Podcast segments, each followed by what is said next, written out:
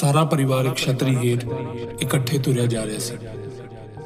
ਛਤਰੀ ਭਾਵੇਂ ਪੁਰਾਣੀ ਅਤੇ ਕਈ ਥਾਵਾਂ ਤੋਂ ਫਟੀ ਹੋਈ ਸੀ, ਪਰ ਫਿਰ ਵੀ ਉਸਨੇ ਉਹਨਾਂ ਦਾ ਮੀਂਹ ਤੋਂ ਕਾਫੀ ਬਚਾਅ ਕਰ ਰੱਖਿਆ ਸੀ।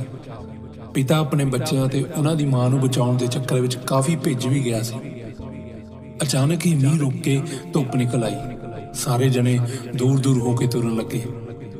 ਉਸਨੇ ਆਪਣੇ ਕੱਪੜੇ ਸੁਕਾਉਣ ਲਈ ਛਤਰੀ ਆਪਣੀ ਪਤਨੀ ਨੂੰ ਫੜਾ ਦਿੱਤੀ। ਥੋੜਾ ਤੁਰ ਕੇ ਪਤਨੀ ਨੇ ਛਤਰੀ ਵੱਡੇ ਮੁੰਡੇ ਨੂੰ ਤੇ ਵੱਡੇ ਮੁੰਡੇ ਨੇ ਆਪਣੀ ਭੈਣ ਨੂੰ ਫੜਾ ਦਿੱਤੀ ਤੇ ਭੈਣ ਨੇ ਛੋਟੇ ਮੁੰਡੇ ਨੂੰ ਫੜਾ ਦਿੱਤੀ। ਹੁਣ ਛਤਰੀ ਚੱਕਣ ਲਈ ਕੋਈ ਵੀ ਤਿਆਰ ਨਹੀਂ ਸੀ। ਛੋਟੇ ਨੇ ਛਤਰੀ ਉਸ ਵੱਲ ਕਰਦੇ ਕਿਹਾ, ਡੈਡੀ ਆਹ ਲੋ ਛਤਰੀ, ਸਾਥੋਂ ਨਹੀਂ ਚੁੱਕੀ ਜਾਂਦੀ। ਉਸਨੇ ਮੁੜ ਕੇ ਦੇਖਿਆ, ਸੁੱਟੋ ਪਰੇ, ਐਨੀ ਪੁਰਾਣੀ ਹੋਈ ਪਈ ਹੈ। ਪਤਨੀ ਦੇ ਬੋਲ ਉਸਦੇ ਕੰਨੀ ਪਏ ਉਸਨੇ ਗੋ ਨਾਲ ਛਤਰੀ ਵੱਲ ਵੇਖਿਆ। ਇਹ ਉਸਦੇ ਪਿਤਾ ਦੀ ਸੀ, ਜਿਹੜੀ ਕਈ ਸਾਲਾਂ ਤੋਂ ਉਹਨਾਂ ਦੇ ਪਰਿਵਾਰ ਦੇ ਕੋਲ ਸੀ। ਛਤਰੀ ਬਾਪ ਦੀ ਯਾਦ ਵੀ ਲੈ ਕੇ ਆ ਗਈ ਸੀ, ਜਿਹੜਾ ਉਹਨਾਂ ਪੰਜ ਭਰਾਵਾਂ ਦੇ ਹੁੰਦਿਆਂ ਬ੍ਰਿਧ ਆਸ਼ਰਮ ਦੇ ਵਿੱਚ ਦਿਨ ਕੱਟ ਰਿਹਾ ਸੀ।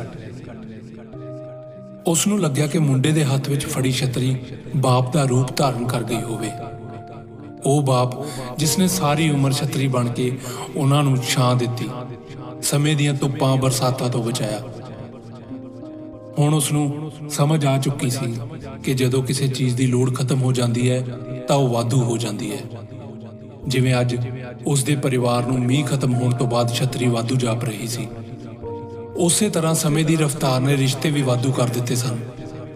ਪੈਰਾ ਸਰ ਹੋਣ ਤੋਂ ਬਾਅਦ ਉਹਨਾਂ ਪੰਜ ਭਰਾਵਾਂ ਲਈ ਬਾਪੂ ਵਾਧੂ ਹੋ ਕੇ ਬ੍ਰਿਧ ਆਸ਼ਰਮ ਦਾ ਵਾਸੀ ਬਣ ਗਿਆ ਸੀ।